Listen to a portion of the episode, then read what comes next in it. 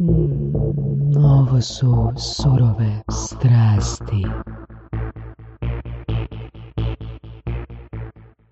Pa, gospodine, gospodine Cmrk. Gospodin ti ugačava za početak, ja ličim na gospodina, cijeli svijet je pekel, dobro? Ajde, pućem, pući. Dobro, dobro vi nama došli, gospodine Cmrk. Hvala kad smo tak formalno ovaj, Ma ne, pa to je provokacija, pa A dobro, onda, da. onda hvala doktore i hvala profesore. da. Uh, sjećam se 97. godine. Evo ga. Mm, 97. godine u šestom mjesecu sam bio u Euroklubu. A, vjerujem da ti znaš što je to Euro. Kako ne, splitska firma, kako ne, na šolti, ne čujem rogač i to. E, i mislim da sam, da sam bio dio te prve grupe, ono, Aha. baš u, u rano, rano proljeće. I zadnji dan, to je pred zadnji dan tog Eurokluba, smo imali neke, neke igrokaze, nagradne Da. igre i slično. I onda smo imali tak neke oklade. Mhm. I jedna od oklada je bila Mhm. da dolazi e, Siniša Cmrk. Dobro. I sad imaš ono 100 metara dalje Jan Jugić Dobro. i sad se, ono, svi smo se kladili Mhm. kao, i sad je to on ili to nije on. Mhm. I vidiš ono, znači mračni auto, samo ta svjetla farova Mhm. i taj auto lagano ono tipa 5 km na sat se približava. I onda sva ta sila klinaca, tih 150, 200, 250, Ne. ne, ne sjećam se koliko je bilo, su ono počeli vrištati i trčati prema tom Da. Jugiću. Je, pa znaš kaj, evo, ja se sjećam toga, ne bi vjerovao, zato kaj znam da sam došel iz Vinkovaca, celu noć sam putoval, eh, radili smo tad dječje Vinkovačke jeseni, I jako me veselilo eh, doći na šolto, reći ću ti zake. Meni ti dan danas takvi programi, kako god ih zvali, animacije, bla, bla, održavaju u formi. Naime, ja se nekako filtriram i nastojim se održati duh preko dječjih energija. Ne da bih ih krao, nego da bih osjetio tu silnu, empatično, iskrenu, pa ponekad i nezgodnu energiju, naročito sad kad svakoj školi već od petog razda svi su veći od mene. To je ono, svi me gledaju s visoka i bla bla. Tako da vjeruje ne, evo vidiš, ja sam već to pohranio duboko u, u svoje škrinjice sjećanja, hvala što si obnovio i tada, na kraju tog mog dvodnevnog tamo boravka, sam doživio nešto što me obilježilo za cijeli život, vidiš, nije niš slučajno što si Saša sad to spomenuo, tad sam čekajući trajekt prvi puta shvatio harmoniju. Dugo sam morao čekat, sviđala mi se tam jedna učiteljica iz Sinja, skoro duplo veća od mene, bla, bla, bla, i sad sam bil nesretan, po kak žena ne kuži da se ona meni sviđa. Čak je izašlo poslovno vidama da imamo i dete, a to nije nikad pristala da hodamo po Sinju, ona i ja skuper, stvarno žena predivna, nikak spojiva sa mnom i velika. Znaš kad znači neko jedno 3 cm veći od tebe, kaj. I uglavnom šta? I tad sam osjetio, negde ne mogu sad da ne lažem, ali u ranu, ranu zoru kao da bi nožem prerezao sir i na drvenoj dasci, odjednom je zazrikalo, odnosno zacvrčalo. Pola sekunde kasnije ili dijeli sekunde kasnije nastala je simfonija cvrčića. Mene je to toliko obuzelo i toliko mi je dalo misliti, toliko me je onda nagnalo čitati dalje filozofsku literaturu da shvatim zašto je opojno, opojan taj taj, taj cvrk tih e, cvrčaka. I onda sam shvatio, dakle oni po stvoriteljevom gonu zapravo cvrče savršenu simfoniju i nijedan drugome ne upadaju nego u milisekundama se nadopunjuju i kad bi zbrojio muzikalno ili muzikološki gledano njihova je harmonija savršena to sam kasnije, možda deset godina, ponovo shvatio kod krijesnica i njihovih svjetluca, ali to je sad da vas ne gnjavim s time, da. Hvala ti što, smo, što si mi dao šansu prisjetiti se ovoga. Znaš, kaj me interesira? Mislim, puno stvari me Kaj? interesira kod tebe. Kaj? I Vora se isto. E Da. sad, a kad bi ti postavio pitanje, Da. mm, a pretpostavljam da znam i odgovor. Reci. Znači, reći ću da je odgovor nikako. Da. Nisam siguran. Ajde. Kako bi ti definirao sebe kao osobu? Prvo kao jebi vetra. Dakle, to u punoj filozofskoj maniri, jer gledaj, vetar e, ne, ne, nije zaustavljiv. Imanentno vjetru je kretanje. znači teško je nekoga kresnuti, tak se stalno kreće. To je prvo. Drugo, ako zapreš u flašicu vetar, onda znači ako ga ograničiš, poklopiš, onda on izgubi svoje imanentno svojstvo kretanja, dakle nekretljiv je više nije vjetar. Ja sam svoje vremeno, ali to je sablažnjavalo i biznis puk i koje kakav drugi puk kad bih davao svoje vizitke žuto-bijele na kojima je pisalo drs, cr, jbv. I svi su me pitali kaj je to jbv. A onda sam morao reći iskreno. Vidiš, dakle, u, u, to, to je ono što bih ja ovako na prvu rekao za sebe i to mi je jedno drago samo određenje. A ono kaj sam, ma nemam pojma, ja sam ti zapravo profesionalni živnik. Ja ti živim. Živim. Ok, kak je tebe, kak se okolina nosila s tobom u osnovnoj školi? Teško, malo malo su zvali baku i mamu, mali opet jako malo živi. Onda nije bilo ADHD-a, kuž moje vreme, kakav ADHD, aj već, to je izmišljotina. Onda znači mali je živio. E sad to se prenijelo i na srednju školu, pa kad bi mi neka jako ponijelo, naravno pazili bi da nije baš s prvog kata, ali s visokog prizemlja obavezno bi skočili, napravili tri kruga i vratili se i zamolili sam psihologiju neko objasni profesorima da je to takav gon iznutra i da ja moram dok mi tak dojde, inače kaj, vrištal v razredu, bolje da vrišti vani. Tako da hoću ti reći sve te moje dijagnoze koje bi mi sigurno dali, osim ADHD-a i mozga i tijela bi sigurno to bila diskalkulija, ko zna kaj bi mi još nakačili. Ja sam čak molio kolege koje znam s koje kakvih ustanova da mi daju žutu knjižicu. Kako bi to bilo divno, radiš sranja okolo po birtijama. Ima žutu knjižicu i niko te ne zapre, potapša te, vele, a dobro, došlo vam je, ali niko mi vidiš neće dati tu žutu knjižicu. Da. Tako da, evo, profesionalno, živahno živim otkad znam za sebe, a to je moram to sad reći, prilika je ja od 11. godine brinem na neki način samo sebi, što me onda isčeličilo i strašilo. Dakle, nema tih sranja u životu koje ne možeš e, podnijeti da bi preživio i da bi stremio nečemu. E sad znaš ona stara foskuletina kaj te ne ubije, to te ojače. Ja sam takvih lekcija u životu imao puno, tako da za sebe bih rekao ja sam jedan živnik, neustrašnik. Bravo. Ok, imam jedno kontra pitanje. Ajde. A što onda misliš o ljudima koji nisu kao ti? To apsolutno poštujem. Gle, ja, ja, ja se e, družim s ljudima kojima ide užasno na živce moj optimizam. Koji molim te, nemoj, jer me deprimiraš svojim optimizmom.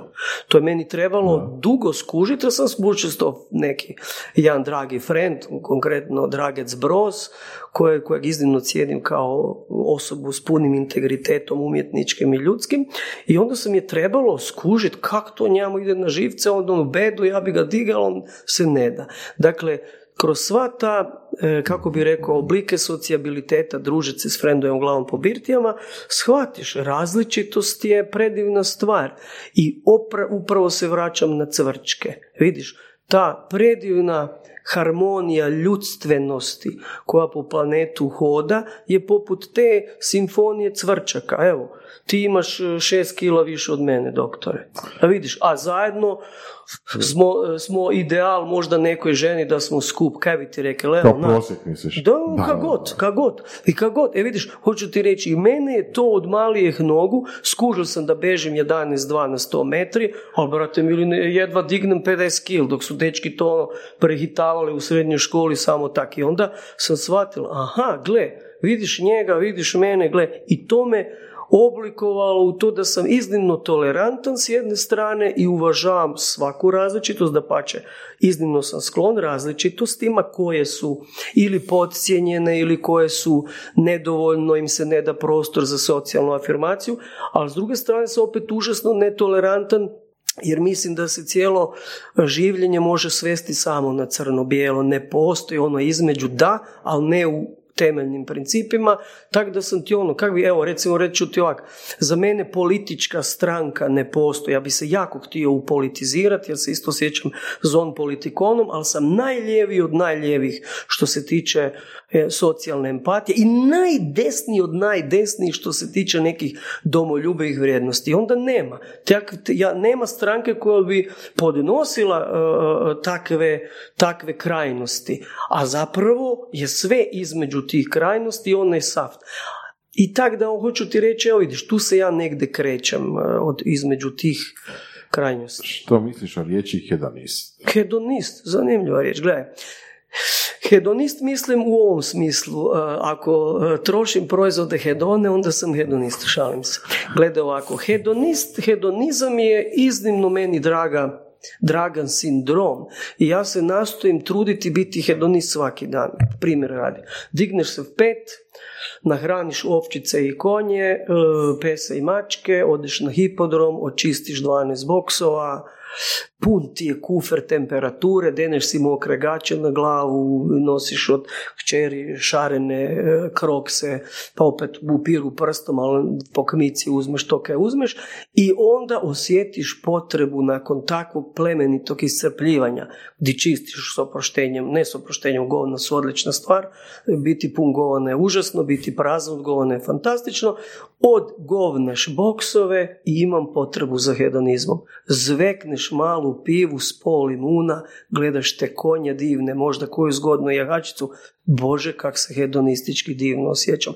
Dakle, mislim da je hedonizam iz, iznimno zdrav gon, koji kod nekih pa i kod mene izaziva dokolicu, ta dokolica opet kreaciju, tako da da, podržavam hedonizam u, u iznimnoj mjeri ako nije kontraproduktivan, što će reći ako nije sam sebi svrhom, što će reći ako nije apologetika nečinjenja. Ako je apologetika nečija je, onda ne smijem tu mora biti medijski korektan, smijem reći za je frknuti, ne smijem reći za je...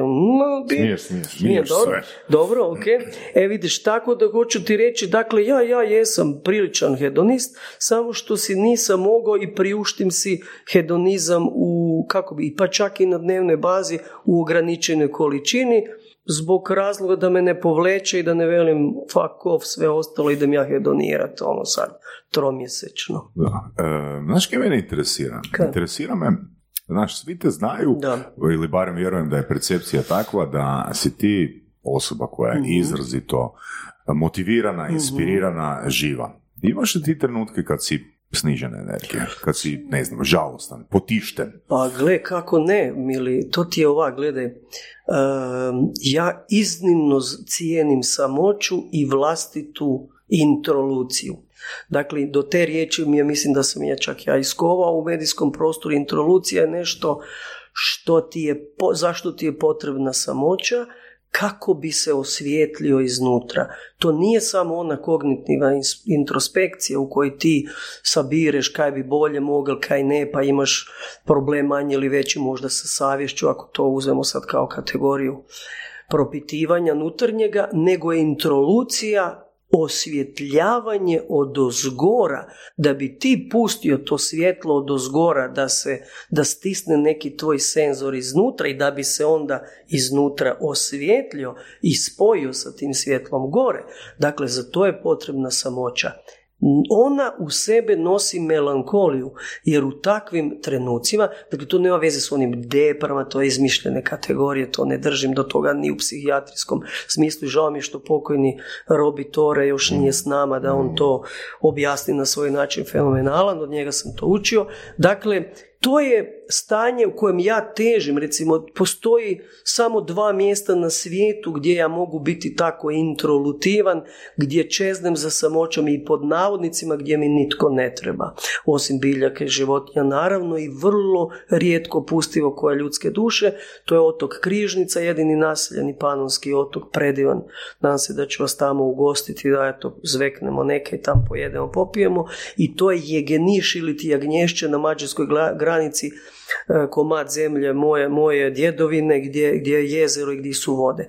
Dakle, voda i blizina vode mene utišava, stvara mi nutarnju utihu ili ti bonacu, rekli bi dalmatinci, onda to ljeskanje koje je od sunca ili od mjeseca se onda pretvara u neke šljokice gdje čovjek ponire u sebe, gdje zapravo do kraja ili koliko je u stanju usudi se otvoriti špinu ili pipu i pusti taj kanal od zgore da te pročisti i prosvjetle. Dakle, i tu sam krajan, dakle, od, mogu od apsolutno sam funkcionirati, ali, ali e, ne kontinuirano predugo, treba mi socijabilitet kao mjesto, opet e, zrcalo vlastitosti. Da. A, rekao si također da te puni na jedan negativan način, da. ono, da te puni ta energija djece. Apsolutno. Na što misliš po tim konkretno? Sad ću ti reći, gledaj, djeca još uvijek nisu do kraja isprogramirana. Dakle, evo, vjerojatno znaš i sam, po najrecentnim istraživanjima čovječanstvo u 21. stoljeću gubi bitku sa tom dječjom neovisnošću. Dakle, nakon već skoro kraja četvrte godine prema petoj primarni odgajatelji gube bitku, tada ti postaju dvogeng ili vrtić ili bilo kaj ili neka tamo učiteljica, teta, profesorica, tvoji vršnjaci i nažalost mediji postaju tvoji pedagoški oblikovatelji.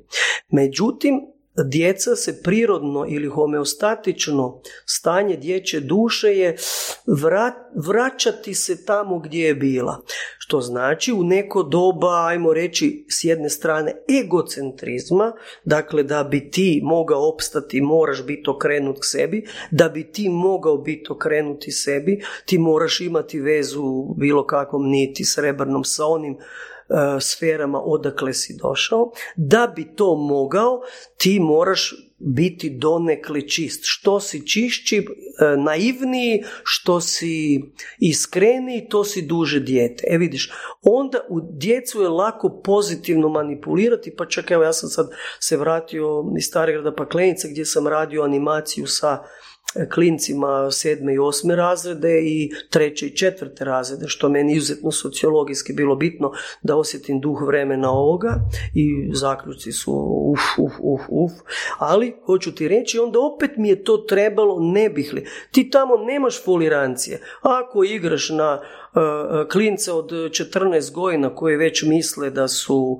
e, se izborili za svoje mjesto, na, govorim ti onima koji, koji su koliko toliko posvijestili svoju poziciju unutar vlastite grupe, onda ti ne možeš se s njima folirati. Znaš kak su pravila, znaš kak se igra, vidiš neko ranjivo dijete, sada se ne rascmolji, ima puno ranjene djece i vidiš u njihovo, kad, kad se s njima baviš i kad s njima si sudjelujući aktivni promatrač, kad s njima radiš tu animaciju, dakle sebi priznačuješ podložnu ulogu u kojoj si ti zapravo samo poticatelj miješanja njihovih energija, tad možeš se uklopiti ili ne uklopiti u te isk, obrazce iskrenosti koji su ponekad kod djece i okrutni, ali preko toga osjetiš i zrcalo su ti gdje si ti u odnosu na njih, da li ih kužiš, da li ih ne kužiš, da li si na njihovoj frekvenciji ili nisi. Dakle, djeca, ona male bebice, pa i djeca, ja, ja oko sebe srećem djecu iz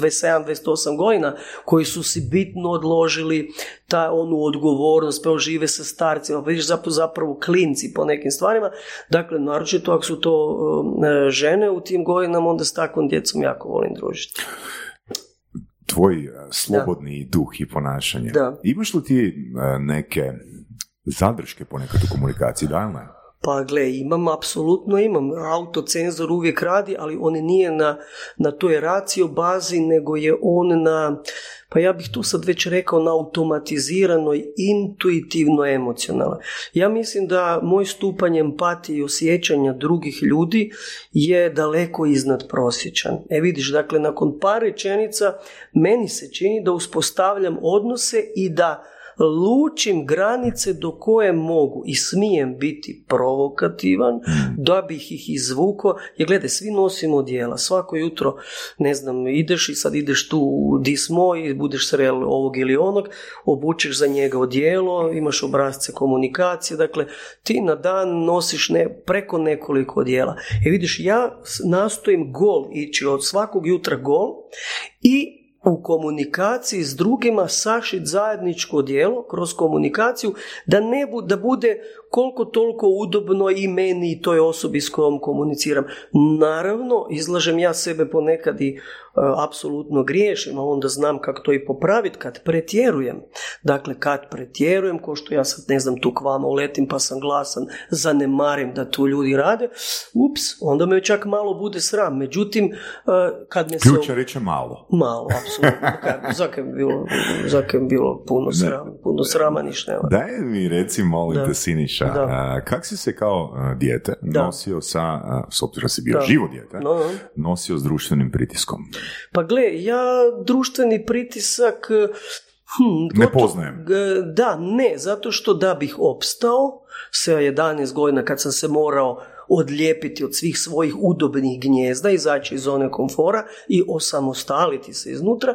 Dakle, ja sam morao uspostaviti načine komunikacije, jer društveni pritisak na dječju dušu je takav da te može prvo a izvitoperiti, programirati tako da budeš ili potlačen, potčinjen, da te sram, strah, ovo ono. Dakle, moja je valjda zbog e, nekakvih tih svih e, e, mojih zadatosti i odgojno koje kakvih egzistencijalnih situacija okolnosti, ja sam vrlo brzo reagirao na to što ti, pretpostavljam, smatraš na društveni pritisak, Gle, to se mene e, tiče samo do one mjere dokle ne ugrožava emocionalno, ne, tad nisam to mogao definirati i duhovno, moj neki integritet. Jer ja ne vidim zašto bi na livadi životnoj punoj šarenoga cvijeća netko rekao je baš ovo cvijeće se treba ubrati ovako, staviti u vazu ovako, ti moraš sjediti baš tako, ti moraš učiti baš tako. Dakle, tu me, te su me okolnosti iznjedrile da sam se jako brzo na toj socijalni pritisak tu završavam, e, povukao sam cifršlus i rekao sam mm, mm, jok, jok, to je pritisak, na pritisak ne reagiram dobro. A, tvoj odnos sa autoritetom, dijete svoj isto? gle, ja sam iznimno, ja iznimno poštujem autoritet, međutim u mom životu autoritet sada, pa to je intuitivno bilo i od malenih nogu, je samo jedan. Njega je teško imenovati, međutim znam i po tome ja jesam religiozan, jer za mene religioznost prihvaćanje da postoji netko plemeniti, bolji, kreativni, sposobni i dobronamjerni od tebe i dati se voditi od toga vodstva.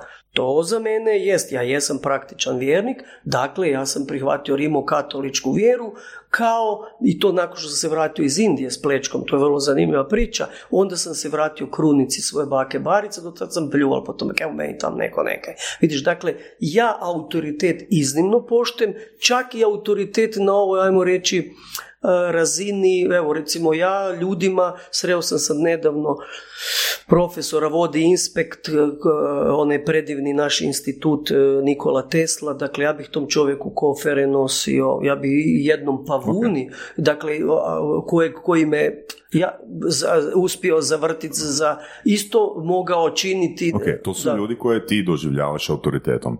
A što ljudima koji jesu autoritet, ali ti ih ne respektiraš? Imali, imali takvih primjera? Pa gle, ja ne znam, onda to za mene nije autoritet. Pazi, ja ne priznam uh, političke autoritete. Dakle, politika je iznimno niskofrekventno i nisko djelotvorna razina ljudske djelatnosti koja nažalost drži ovaj svijet u kaosu. Dakle, za mene ne postoji politički autoritet, za mene ne postoji rijetko ko je znanstveni autoritet osim samoga Tesle, sad mogli bismo i to našim živućim, ali Tesla je apsolutno autoritet, e, jedan Gandhi jest autoritet, majka Tereza a ovo sve, dakle, e, i uvažavam inženjere koji su na svojem polju, recimo kad neko napravi most i zna to skonstruirati, on se ne zruši, dakle to su mi autoriteti kao i starije osobe koje svojim djelotvornom aktivnošću ti to vidiš, bez obzira na stupanj obrazovanja,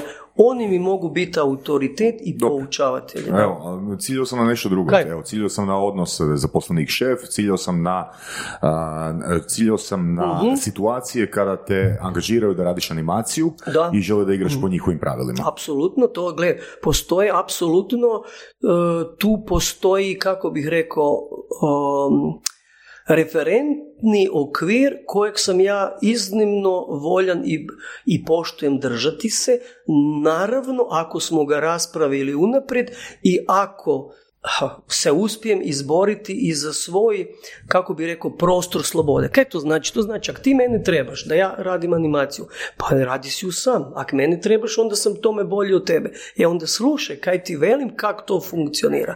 Da budemo konkretni. Znači, ako ti meni daš da tam dolaze sad jednu grupu, ako da ću voditi u devetom mjesecu, osmih razreda iz jedne škole četiri osma razreda, četiri razrednika.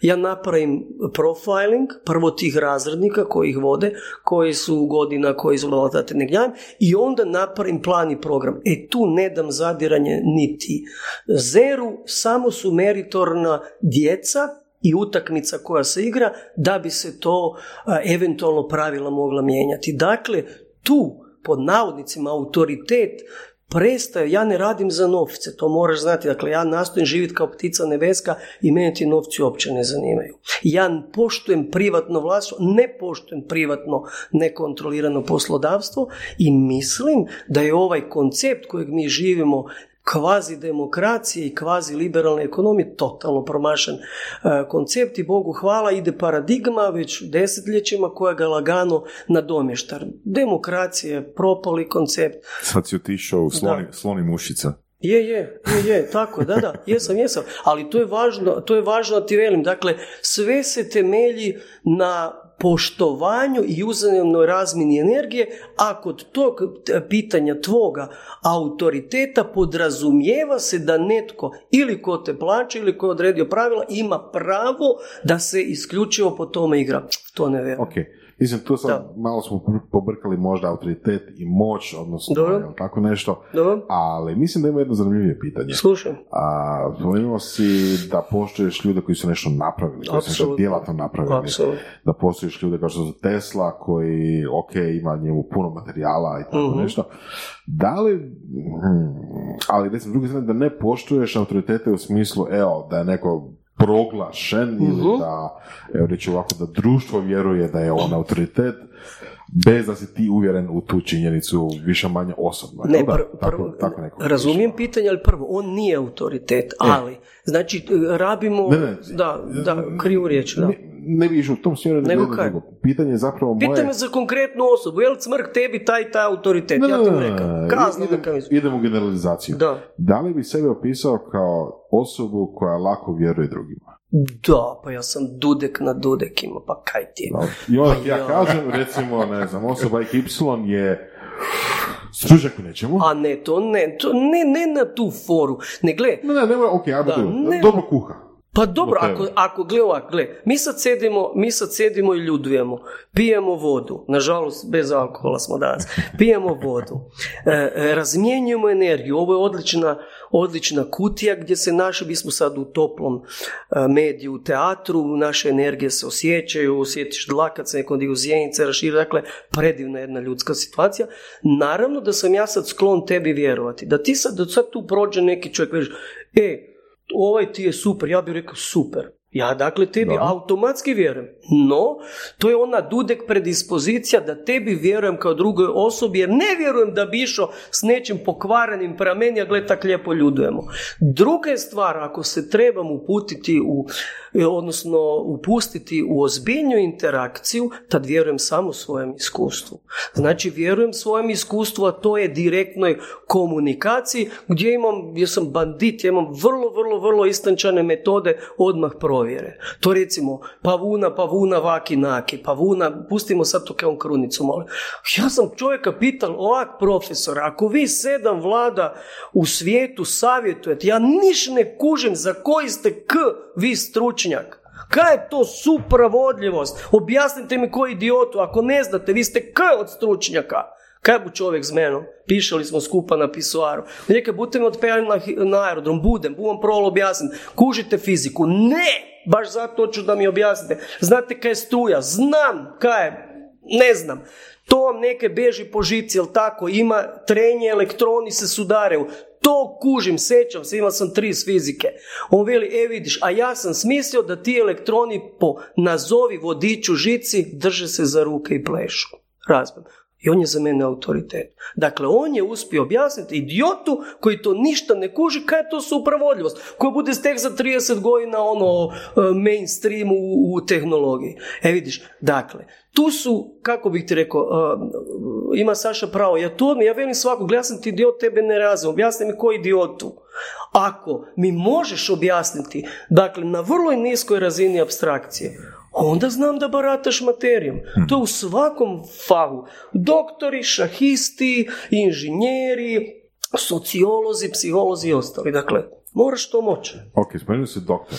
No? Čisto da provjerim jednu da. hipotetsku situaciju. Reci. Znači, trebaš ići neku operaciju, ustanovili su, ne znam, nešto, ajmo Dobro. recimo, na omiljenom dijelu tijela. Kaj na? Na omiljenom dijelu tijela. Miš na Pa cijeli, cijeli. Dobro, još uvijek mi je pimpek jedan omiljeni. Može, Dobro, okay. I kaj? I sad, evo, recimo, kažu ti, ovaj kirurg je stručak, on će te operirati sutra u 12 ja bih rekao, stričak, idemo mi drnuti jednu rakiju.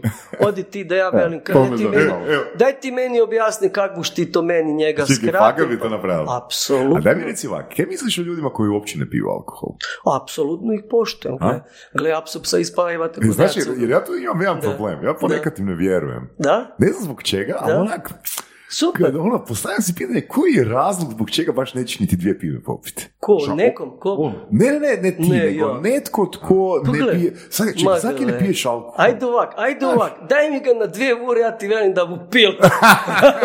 Gle ovaj, pa gledaj, pa ljudi imaju različiti, imaju, imaš ti traumatske, evo ja srećem ljude, pa ja sam u obitelji imao slučaj alkoholizma i dugo sam mislil da je to joj, joj, joj, dok ne svedeš to na normalnu mjeru, dok ne vidiš kako to funkcionira, nismo svi.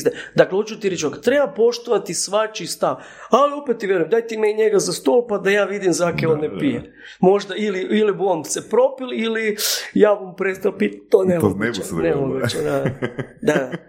Slušam dalje, doktore i profesore. Ne, fakat, e, ja, jako, jako zanimljivo. E, ja bi osobno rado još malo pričao ono o tvom, o tvom djetetu. Fakat me interesira, znači, koji su to bili utjecaji da. koji su tebe formirali tako? Sad ću ti reći, gledaj, baka, baka, baka, baka, baka. Vrlo jedno. Dakle, moja socijalna namneza u, u tri rečenice je ova. Ostaneš rano bez oca, odgajate baka, baka i djeda, naučite s tri i pol godine čitati i pisati, čisto zato kaj ne znaju kaj bi s tobom, pa po Koprivnici čitaš sve po izlozima, ali znaš već na pamet, pa onda oni skuže, pa moraš mijenjati onda matricu, pa moraš sam učiti pisati, čitati, odnosno tam po zidovima i bla, bla, I onda shvatiš da baka ima na tebe iznimna utjecaj, ali ne zbog toga što te ona poučava kako bi školnički, nego ti ona priča priče. A te priče koja ti ona priča, ti osjetiš da drže vodu. Ti znaš kad ta žena iskreno, uopće nisu sad relevantni su njezini motivi, moli prije spavanje, veli, aj probaj ti, anđeo, čuvaru mi, onda ti pitaš, a zake baka? 1800 pitanja. I kad ti netko odgovara, a ti osjetiš da ima prirodni autoritet ili moć, ne vlast nad tobom i počinješ vjerovati toj osobi, onda shvaćaš da je to što ti govori tvoja baka Barbara ili Barica za kućnu upotrebu nešto jako važno. Dakle, mene je moja baka Barica naučila ono što smo u početku komunicirali zašto su svi ljudi braća. Zašto trebaš svakog poštovati? Dakle, imaš e, silnu energiju i stalno skačeš preko nečega dok ona kvaca mi tu velimo kvaca na trčku ovaj, od brezove grančice sprema za zimu i ti je furt pitaš ovo ono, baka, baka, baka, zake ovo, zake ono i onda ona e, i to i veli, odi sim, odi sim da ti povem, Zake baka sija sunce, zake baka, zake rekel onaj e, pop u, crkvi da e, smo braća i sestre kad nismo, zake meni tu ova Marica susedova ili Mija, nije mi brat, a on veli da je, pa baka poludi sam. I onda baka ne zna, duma, duma, duma i okrene se k suncu. I veli, plakaću sad čovječ. I veli ovako, odi sin, ja dojdem, a ona veli, viš ono sunce? Vidim sunce. Pa vidiš, svi ljudi su si, ja sam to lijepo da razumijete, da podrovski ne te razmali. Dakle, su si na svijetu braća zato kaj si pristom suncu riti griju, guzice griju. Mm. Kraj priče, ja shvatim, gotovo. Gle, sunce, svi, Apsolutno nas to pobraćuje. To što smo na mjestu, sad ja to racionaliziram, na mjestu gdje jesmo izloženi utjecaju toga sunca, onda skuš po njemu rastelo, pa fakat smo si braća i se. Meni je dovoljno to što mi je baka rekla i tog se držim da se svi budemo braća i sestre. Da. Spomenuo si pedagoški utjecaj roditelja da. do 5. 6. godine i utjecaj vršnjaka i drugih pedagoga uh kasnije. uh Da, ja pokušam pojednostaviti uh, ona rečenica iz kluba boraca everything is a copy of a copy of a copy. Da. ili ti ga, mi smo bića koja modeliramo ovoga ponašanje ljudi iz naše okoline. Da. Koga si ti modelirao? Kaj, koliko sam... Koga si ti modelirao? Od koga si, od ko, u biti, ono ki me zanima... Koga jesam ili od koga sam bio? Ne kužim. Koga jesi modelirao? Od koga si hm. učio kako se ponašati?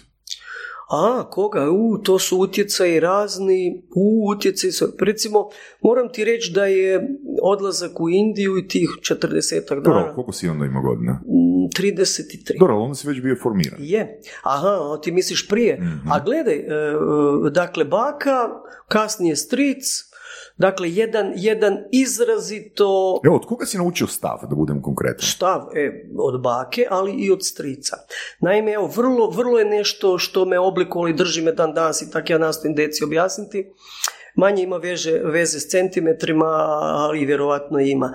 Dakle, odlaskom u Zagreb, moj stric je tad još bio živ, i onda je rekao, onda Đurek, tak, tak sam na krstu pa me zvao on Đurek, onda kak je v tom u Zagrebu?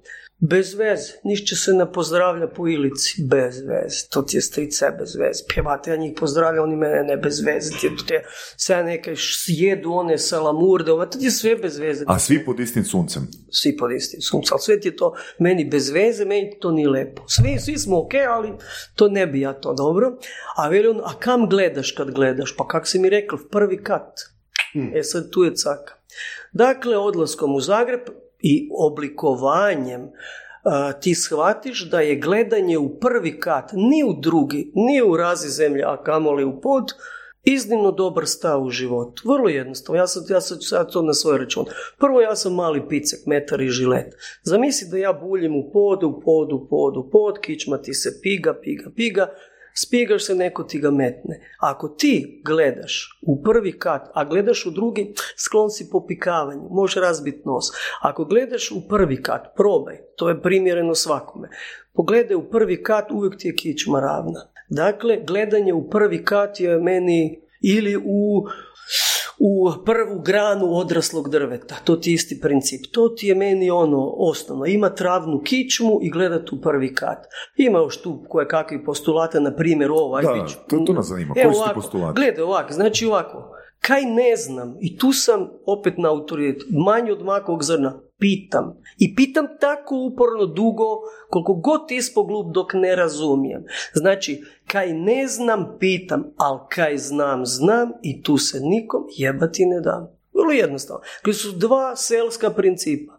Glede dečec prvi kat, a reću ti uh, fundament toga, ne daj se zajebavati nikome ako si uvjeren da to što znaš i radiš dobro je, nikome, ali kaj ne znaš, pitaj brate, uvijek pitaj. E sad, pazi, to ne bi bilo moguće isfuravati da nisi naučen od malih nogu teško delati. I to bilo kaj. Znači, ja, ja sam promijenio u životu možda dvadesetak zanimanja. Jedno od zadnjih u godinu da, del sam na baušteli, fali mi love i bil sam ono gleter, svake sam neke del. Dakle, ja jako volim raditi. I nije mi princip, joj da mi je bar radit ono ke volim. Ne, mene je s oproštenjem zajefrknulo i ja sve ke radim volim. Bio to dostavljač u Matici Hrvatskoj, bio to u, u, u, Badelu skuplja tone razbijene flaše in right na gajboma, bio to bio prodavač lonaca, pa kasnije direktor Ceptera, bio to, ne znam, raditi svoju emisiju i, i, na neki način odgovarati za 7-6 pa ili više ljudi. Dakle, ja sve što radim, radim do kraja, do jaja i sve to volim. Dakle, čim, a to je izvor to na selu, ti nemaš tam biti specijalist, pa ti jutro snažiš štalu, poslije imaš motiku, kopaš kuruzu, namećeš seno na večer, voziš traktor, e, u društvenom domu sad si, nemam pojma, tamo glumiš ili ideš na maškare, dakle, ta moja selska naobrazba u socijalnom smislu, ali onom fizičkom, je stvorila da je kult rada. Dakle, u mojoj obitelji i s jedne i s druge strane, Dobravci, to su mi po mami, a Cmrkovi po ocu,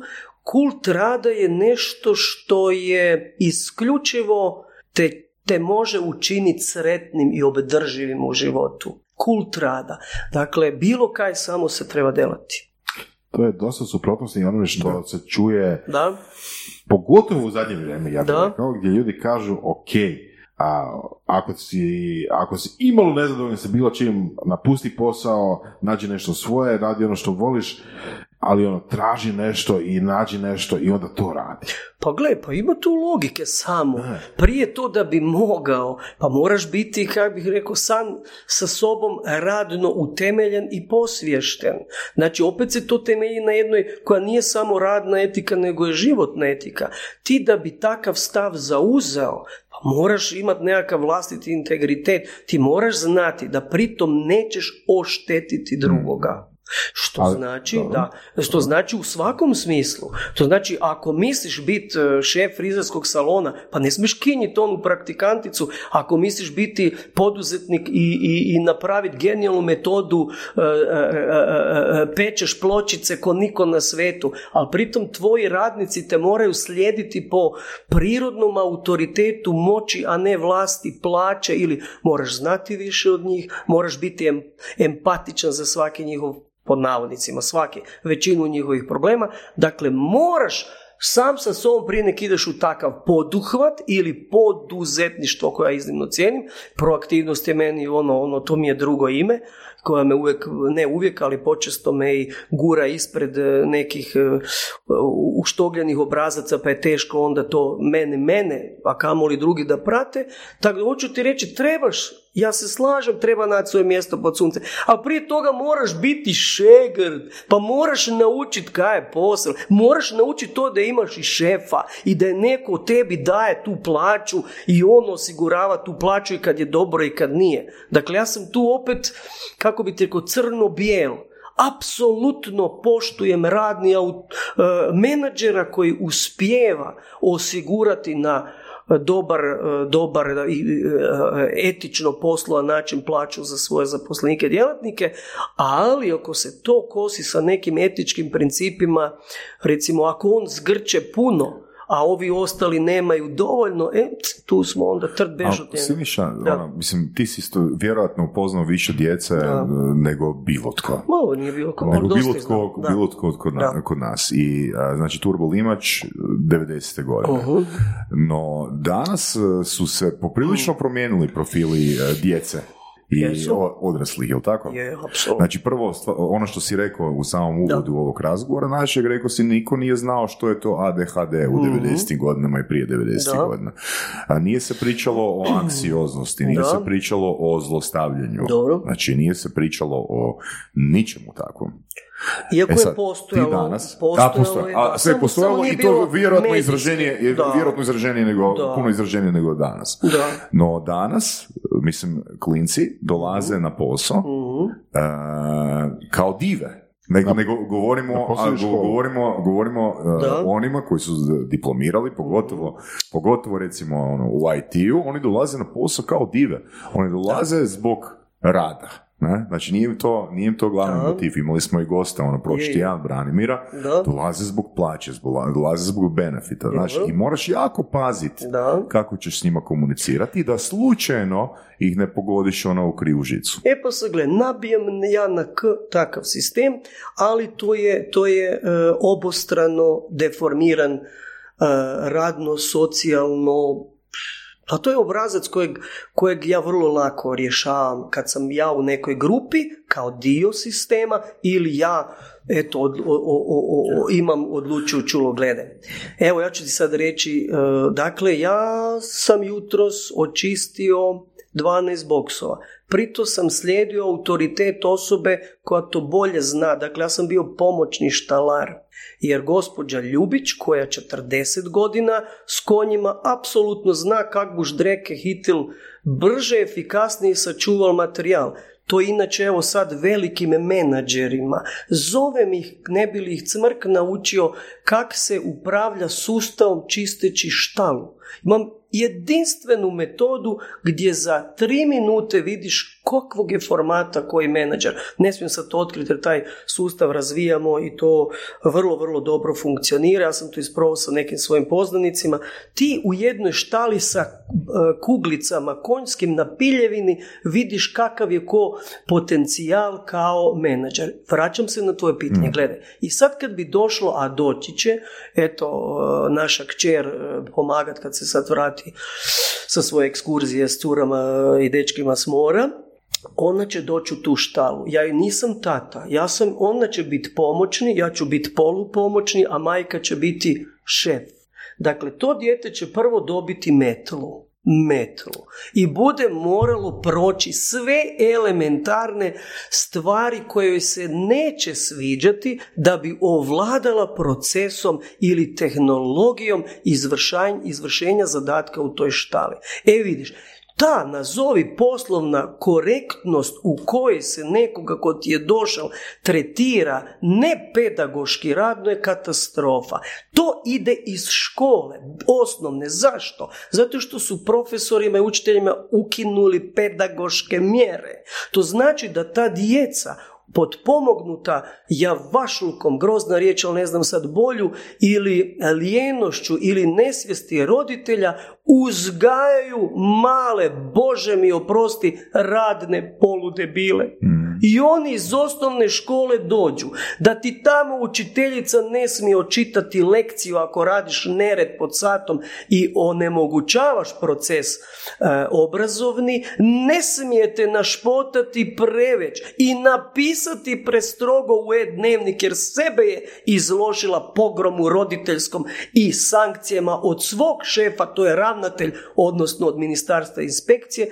Dakle, to kreće u vrtiću je što cool, u malim ruralnim sredinama, evo to sad govorim vrlo kompetentno, Koprivnička škola i škola iz Velikog Bukovca, 40 kil, e, km razlike, ali u Velikom Bukovcu imaš 180 dece, u Antu Nemčić Gostovinskom imaš e, 600, nebo i zemlja, taj kvazi urbano gdje su roditelji deca uvijek u pravu, njihovu jadnu dječicu pravi invalidima u socijabilnom i radnom smislu i obrazovnom. Ali slušaj, moja baka je bila dugo učiteljica u osnovnoj školi Novi Ja sam išao u, u osnovu i srednju školu u Varaždinu. No.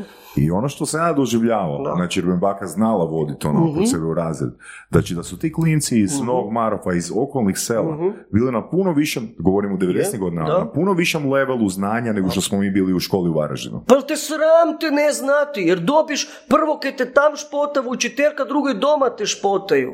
Dakle, sad, sad razgovaramo o čistoj sociologiji, dakle, sociologija je meni iznimno drago područje i to sam dogurao do diplome, otišao u Indiju, nije mi se dalo više diplomirati jer sam napišeš e, diplomski, kaj buš sad to branil pred kim i kaj kad nemaš s kim to podijeliti jer ne, ne, ne pušim akademizam bez pokrića, e sad kaj? Dakle, vrlo je velika e, tada je bila, Turbolima je nastao kao sociologijski eksperiment, tada smo ustanovili da su 12-godišnjaci iznimno motorički spretni, skloni pozitivnoj manipulaciji jer su njihovi odgajatelji po školama iznimno još imaju autoritet i mogu izdržati dva dana. Danas se to pomaknulo na 9 godina i dovoljno kompetitivni da imaš energiju u emisiji. To se danas pomaknulo na 9 godina. Kaj ti hoću reći? Vezavi ovoga.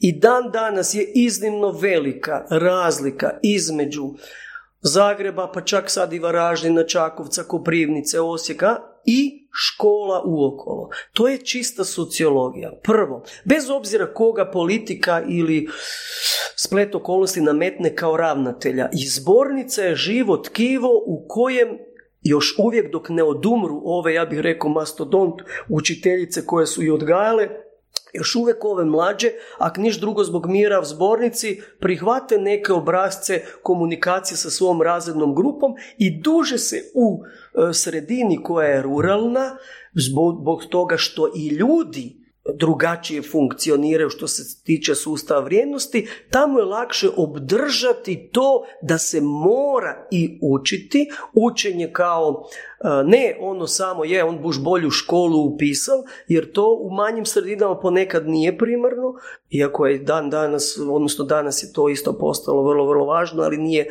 nije primarno i onda se dešava to. Djeca u manjim sredinima učitelji, pedagozi, soci, e, socijalni pedagozi, psiholozi i ostali još uvijek uspiju zadržati koliko toliko neku kičmu tog sustava vrijednosti koji buduću djecu u daljem školovanju, ali i u komuniciranju poslovno čine koliko toliko, ja se nadam, zdravima. Urbane sredine su izgubile to. Znaš, mislim baš često, da. često tema sad, uprosti na, na društvenim medijima, da. to možemo vidjeti, komentari, danas su svi odlikaši. Na, to je, I u biti, sa takvim programiranjem od prvog razreda osnovne škole, da. Kako ćeš ti uh, sa 22 godine ili sa 18 godina prihvatiti uopće ulogu ja sam šegrt, pa uvijek sam bio najbolji u svemu? Ma gle, to je, to je isto socijalna degeneracija koja, koja pomaže uh, naravno da ministarstvo ima totalno pogrešno ustrojen sustav i meni je simpatičan Radovan Fuchs, on, mi smo odlična kombinacija, on je jako seriozan, ja sam jako neurozan, mi bi bili taman jedan normalan ministar da smo skupa, ali svaki dan da delamo. Dakle, Gospodin Fuchs, zahvaljujući nagomilanim kadrovima u Agenciji za odgoj obrazovanje, u, u, u tim ministarstvima gdje nisu najelitniji školnici vnutra, oni dakle ne razumiju sustav. Zašto se ja to dopuštam reći? Gledaj, ja sutra držim predavanje, integrirani dan optimizma u hrvatskim školama, e, županiji, Koprivničkog, svim ravnateljima. A na temelju papira kojeg mi je dalo ministarstvo obrazovanja da mogu uvesti eksperimentalno integrirani dan optimizma u hrvatske škole. Dakle, nije to samo tak cvrk trabunja, a ipak postoji nekakva struktura tu koju ja sam morao proučiti, moram komunicirati s njome, ali da bih to mogao, morao sam dobro pripremiti. Obići 400 škola u Hrvatskoj i vidjeti kakvo je stvarno stanje na terenu. Dakle, vraćam se na meritum stvari. Sustav birokratsko-ministarski, e, ministar, kriva riječ, ministarski, nisam samo od njega, nego tih svih službi je takav da nije napravio distinkciju i vrednovanje uči to pokušavaju, ali zake to kiksa, duga je sad to priča, e, učitelja koji bi trebali biti row modeli po kojim bi se metodologiji i didaktici trebale odgajati u toj sredini, u toj školi generacije učenika koji dokazano imaju dobre rezultate. To nisu samo ona lidrana, trčanje za onim e, ti da budeš savjetnik, onda prijaviš tam četiri sata da nemam pojma kaj radiš s decom, radiš to s levom rukom da te sad ne gnjavim i onda, i onda to dobiš tam te značkice, pa si ti onda sadnik, pa ti je veća plaća, ne govorimo o tome. Dakle, ne postoji isprofiliran način evaluacije rada učitelja i, dakle, i učitelja od prvog četvrtog razda i nastavnika koji bi bio u toj školi neka osnova, pa onda dobre modele preseliš i u druge sredine i koji bi djecu obrazio odgajao i recimo ovo naučio. Ti ćeš zarađivati 2000 eura mili ako budeš odličan keramičar, ali ako budeš odličan keramičar, znači moraš biti pedantan, fuge ti moraju biti, e za to moraš pedantno gledati i mhm. izvršavati svoje zadatke tu i na zemljopisu i hrvatskom. Ne trebaš ti se meni spojiti sve znati, ali ako od tebe tražim da napraviš uredan timeline i da tam napišeš godine, to ti mora biti uredno, će ne buš dobar keramičar, ne buš zarađivao dva soma.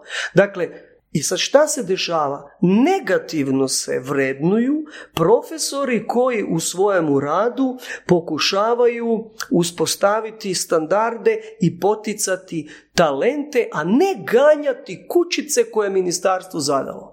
Dakle, ja sam roditelj 18-godišnjakinje koja i s kojom sam prošao sve faze, od Valdorske škole, pa ova oficijalna škola, pa srednja škola, bla, bla, i vidim s čim oni njih sve maltretiraju. Dakle, ta, s druge strane, nestrukturiranost i ne, ono su flos, mislim, nisu, nažalost su floskule koje drže vodu, ono, nema, nema komunikacije s tržištem rada, naravno da nema, a ono što je pogubno bilo i što ću sad s punom odgovornošću, izlažući se da mi ponište tu potvrdu ovaj, koju su mi dali, da mogu svaki vrtić u svaku školu, srednju, na svaki faks, pričati o optimizmu i strukturirati to da postane nacionalni pokret optimizma pa onda i svjetski.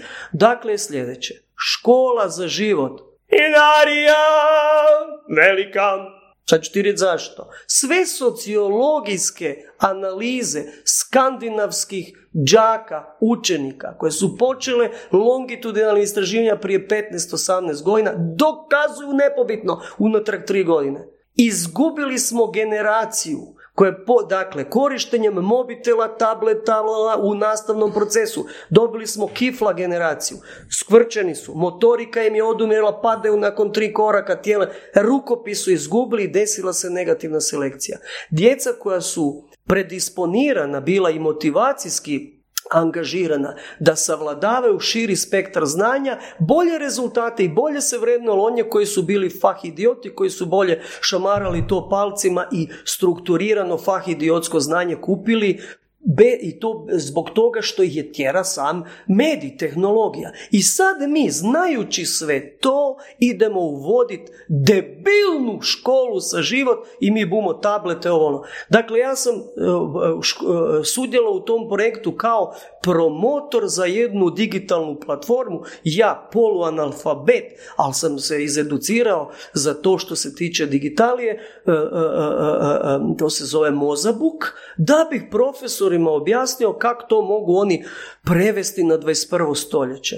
Kak i mene bilo sram nakon mjesec dana, strašno. To sam radil unutar jedne izdavačke kuće i... Čega te bilo sram? Pa bilo me sram jer sam vidio da promoviram nešto što je katastrofa. To mi je najbolje objasnilo jedna što, učiteljica. Što je katastrofa? Gle, ovo je katastrofa tjerati djecu da se e, i, i roditelje i stvarati društvenu klimu da je budućnost obrazovanja, digitalija, tableti i ovaj i, i, i kaj se to zove ovi udaljeno učenje da to je katastrofa dakle postoje svjetske studije koje vele to je out fulali smo, izgubili smo generacije, ti to uvodiš, Hrvatska ti nije digitalizirana, ne podržava ti tablete, dakle tu je bilo odmah od početka niz predvidivih problema, ali politički projekti u to se moralo ući.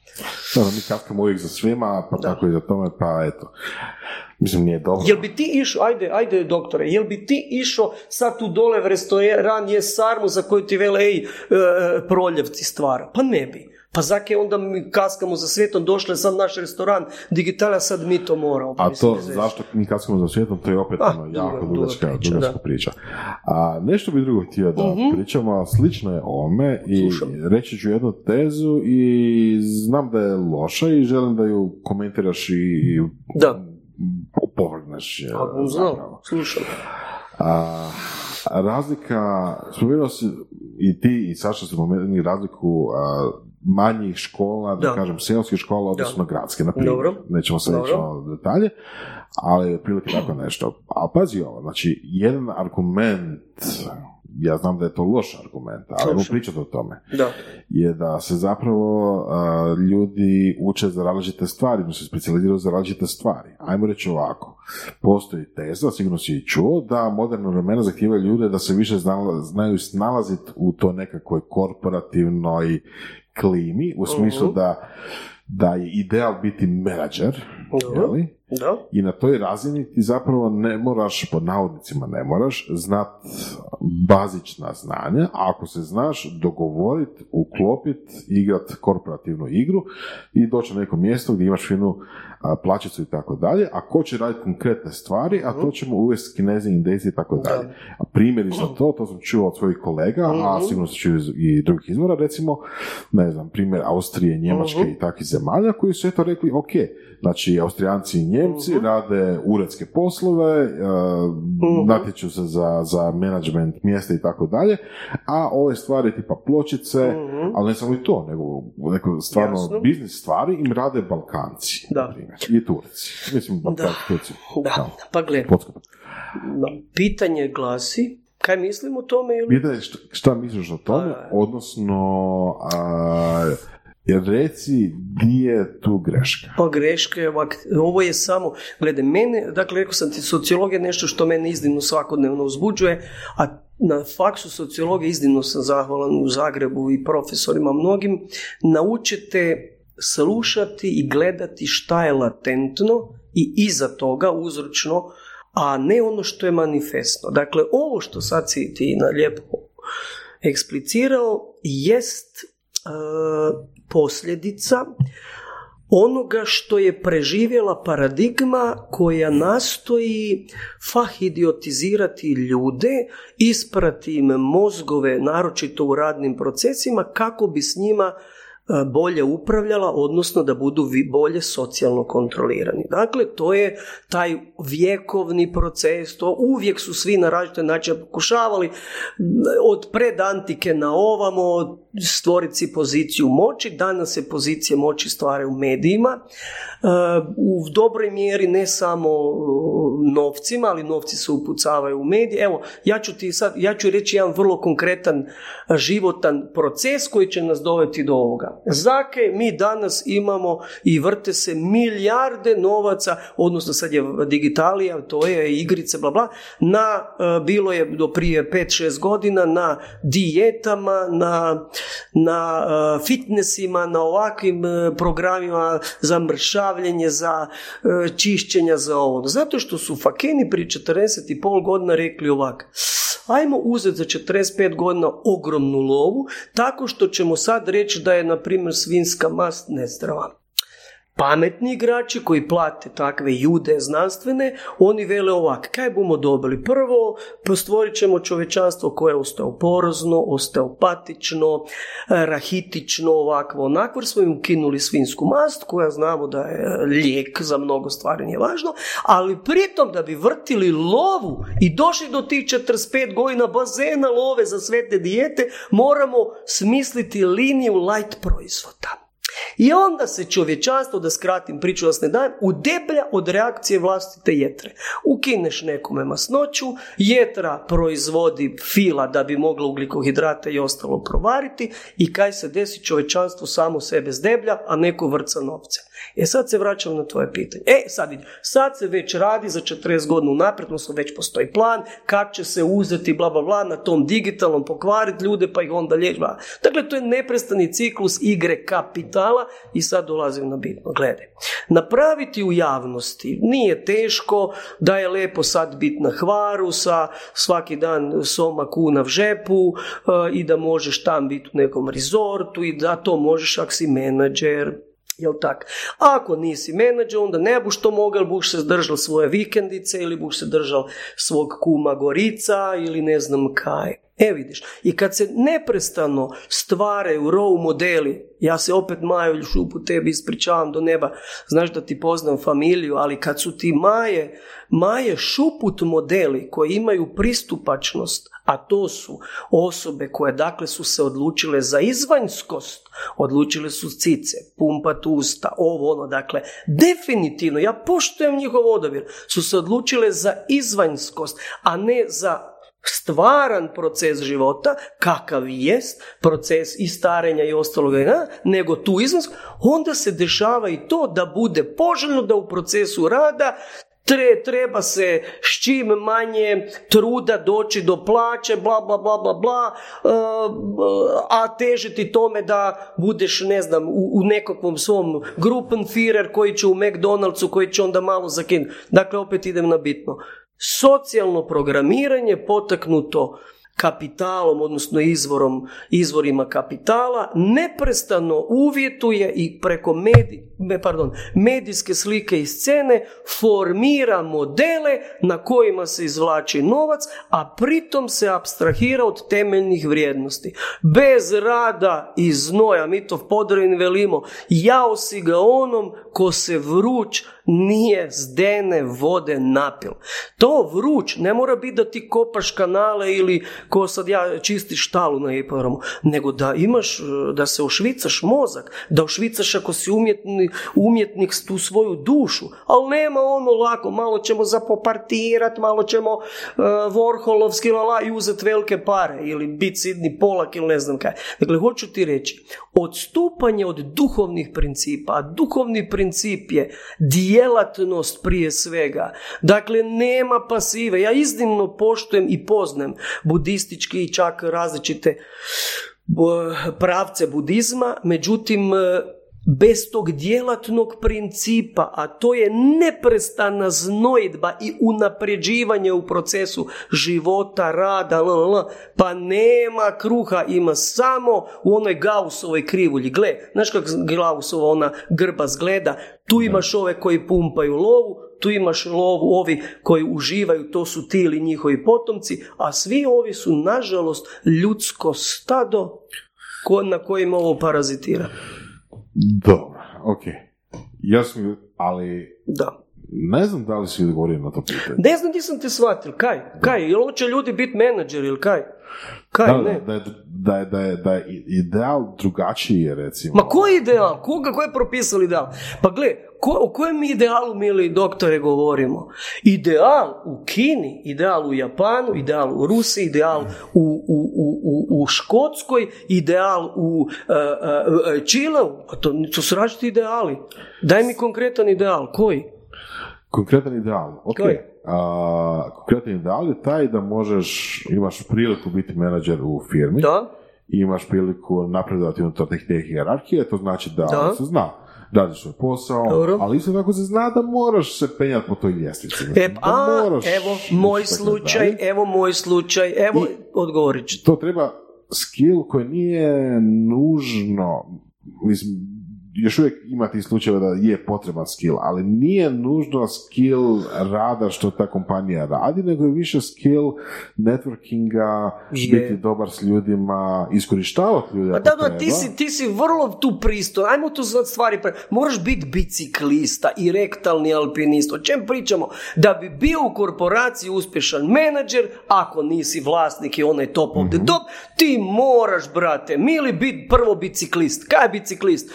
Kačiš, klačiš sustav ispod sebe, guzica ti v zraku i da ti, da ti menadžer od ozgo trpa. To je prvo kaj moraš biti. Onda kad uđeš u srednji menadžer, neću u svim korporacijama, ali većina tak funkcionira, e onda moraš biti rektalni alpinist. Važno je ko koga zna, ko s kim može podijeliti neke rubne vrijednosti koje, da, da, bi ti napredao, pa kaj se to temelji na radu, pa, pa korporacija, pa ne. Ono, ono što ja hoću reći, da. to je ipak skill. Znači, može pa ne, misliš ali to je ipak je, pa to, je, to, je, to je fleksibilnost. Pa to je... Za koju moraš imati fleksibilnost. Pa, da, pa ja bi, ja bi rekao da je to... To je ipak vještina. Neko to treba naučiti ili neko mora imati talenta za to. Pa slažem se za sve, pa za uspinjanje prema svakamu treba, osim na planinu, tamo moraš imati vještinu, ali brate i snagu. Pa je, upravo si, pa gle, pa uz te pozicije možemo reći da je vještina se.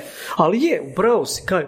Samo, gle, ja sam imao priliku i dogurao sam, eto, od obično kad su me svi sprdali, ovaj, neću nikad zaboraviti, a meni je bilo super to razdoblje u cvrk prodaja lonce, onda si odjedan put CEO, pa kak, pa kak, pa dakle ja bih mogao pričati o korporativnom nagonu postoje ljudi i koji se obrazuju da imaju korporativni nagon. On, on e, e, uključuje i ti se ljudi vrlo brzo moraju predi upravo te skills kako ti govoriš. Dakle, to je sve legitimno. Ko voli, nek izvoli. Međutim, ja se vraćam opet na ono. A to je da zato se ja zalažem i nastojim komunicirati optimizam kao alternativnu moguću ovaj, e, pa i ako hoćeš optimistični networking gdje se samo ljudi pokušavaju introlirati ups, pardon, ili okrenuti prema unutra i vratiti osnovama. Koliko budem posadil, toliko budem imal, koliko se bum trudil, to mi bude bolje raslo, a ako hoću ići kod nekog drugog koji tam hiće umjetno i to bilda, i to je moje pravo, ali onda znam da sam u umjetnom sustavu koji ne podržava ovo prvo. Svijet je nažalost se oslonio e, taj bezglavi kapitalizam koji e, isključivo e, pohlepa je elementarni drive i tu nema, tu u tom sustavu živimo. No kažem ti na sreću, ja već svjedočim, daleko ću ja već biti u hladu kad će zaživjeti ovo što ja sad propagiram i što mislim da ću doprinijeti toj novoj paradigmi, a to je da će ljudi shvatiti da je gudokrasi jedini lijek a ne e, demokrasi i ostalo. Ok. Da li onda možeš konkretno reći, na primjer, koliko god konkretnije možeš, kako za tebe izgleda život idealnog djeteta za evo, tih 15 godina kao si rekao da će trebati? Ka ide, ne mrem ti to reći, zato što ne mogu pred, isključiti sve varijable, jer nemam dovoljno informacija, nisam prorok, da mogu znati kaj će ovi mali gmazovi poput ovoga, kak se zove, kaj sad meta, za misli zločinca. On stavi taj mali e, šećerko, kak se zove? Ne, taj šećerko, koji je naravno da je produkt kapitala, on je frišku figu zamislio studentskoj sobi svojim pajdašima, to možemo pričati nekom drugom. Dakle, mali gospon šećerko se usudi to nešto preimenovati, izobličiti ko fol mi glupi i staviti meta, jel da, infinity, vječnost u svoj znak. Pa to vidiš da imaš s patologijom, to imaš, to on je, on je, on je, uh, uh, on, on je eksponent patološke namjere da se socijalno kontrolira sve i svakoga. E vidiš, dakle, budući da ja nemam, jer sam slab, mali, nemam resursa, ne mogu predvidjeti na čemu dečki sve okay, sad rade. Ne možeš predvidjeti, ali što želiš? Što ja želim, što želiš takvom čovjeku? Što takvom djetetu? Pa gle, ja želim svima nama e, ono i što mislim da svijet ide u tome. Dakle, sve je, znaš, upside down, sve je ta, jel da, gore, dole, bla, bla, bla. Mhm.